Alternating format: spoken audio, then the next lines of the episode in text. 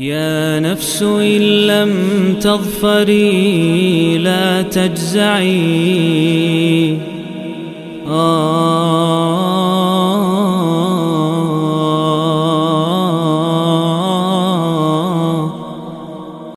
Bismillah, Alhamdulillah, wassalatu wassalamu ala rasulillah, wa ba'd Ini adalah lanjutan dari serial 114 hari menyambut bulan Ramadan Dan kali ini kita bersama surat Nuh Surat yang ke-71 dan ingat surat dengan nama-nama para nabi ini ya Tidak pakai alif lam Tidak pakai al Surat Nuh alaihissalam atau surat Nabi Nuh alaihissalam merupakan surat Makkiyah yang turun setelah surat An-Nahl namun sebelum surat Ibrahim. Surat Nuh terdiri dari 28 ayat dan disebut dengan nama ini ya jelas karena satu surat full isinya tentang Nabi Nuh alaihissalam ya dan juga ayat pertama Allah firmankan inna arsalna Nuhan dan tema besarnya adalah sabar dan mati-matian berdakwah. Sabar dan mati-matian berdakwah. Hubungannya dengan nama surat adalah ya kita meneladani Nabi Nuh yang memang beliau sabar dan mati-matian dalam berdakwah. Bahkan sampai 950 tahun beliau berdakwah dan itu baru sebelum banjir. Setelah banjir Allah alam bisa jadi beberapa tahun. Ya, yang banyak juga. Kita tidak tahu atau datanya mungkin tidak begitu meyakinkan tentang berapa lamanya. Adapun tentang 950 tahun jelas dengan teks Al-Qur'an di surat Al-Ankabut Allah firmankan ya falabitha fihim alf sanati illa khamsina aman fa'akhadhahum tufan wa hum zalimun. 950 tahun itu masa dakwah bukan umur Nabi Nuh. Masa dakwah artinya sebelum itu Nabi Nuh juga belum dihitung tuh dari 950 tahun masa beliau belum jadi nabi belum berdakwah. Itu belum dihitung 950 tahun dan juga kata Allah tadi habis bilang begitu fa'akhadhahum tufan setelah 950 tahun kemudian terjadi banjir setelah banjir Nabi Nuh masih hidup dan bersama kaumnya. Walaupun sudah sekarang yang beriman, yang tidak beriman sudah tenggelam. Tapi masih berdakwah. Ya berarti dakwah beliau dan masih hidup beliau juga lebih lama dari 950 tahun. Nah, itu luar biasa, sabar dan mati-matian berdakwah. Dan memang uh, surat dengan nama-nama nabi yang totalnya ada 6 surat itu memang tema besarnya terkait dengan nabi tersebut ya karakternya misalnya atau kisahnya hal-hal terkait dengan Nabi tersebut. Mesti misalnya surat Yunus alaihissalam tema besarnya apa? Sudah pernah kita bahas. Itu makanya Al-Quran yang penuh hikmah dari Allah yang maha bijaksana. Memang kita bisa lihat karakter Nabi Yunus adalah bijaksana.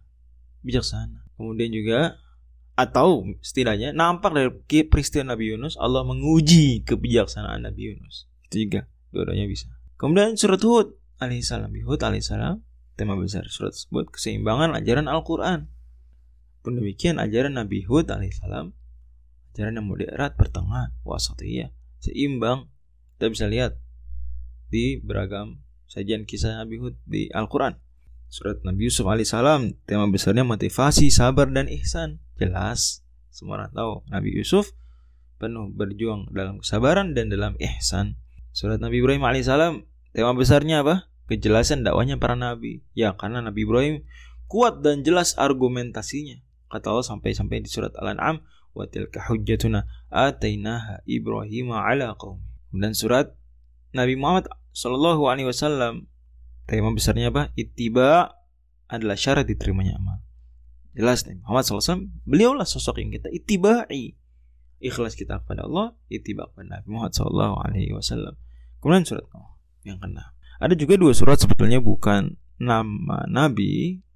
Walaupun ada ulama yang berpendapat itu nabi, tapi mainstream pendapat mayoritas ulama bukan nabi.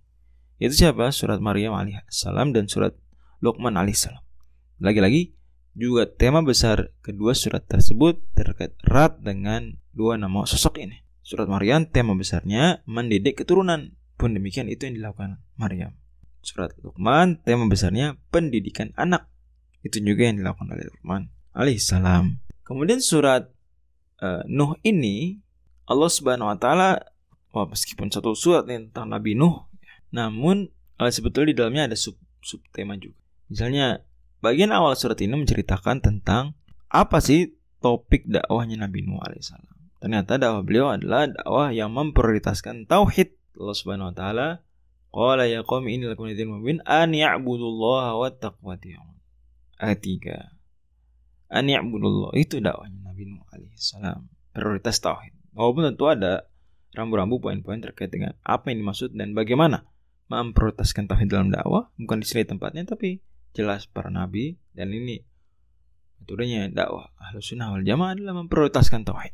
Kemudian juga kita bisa lihat bahwa Nabi Nuh Allah ceritakan itu menggunakan beragam pendekatan dakwah. Dakwahnya sama dakwah tauhid tapi caranya beragam. Selama mubah nah Nabi Nuh juga begitu.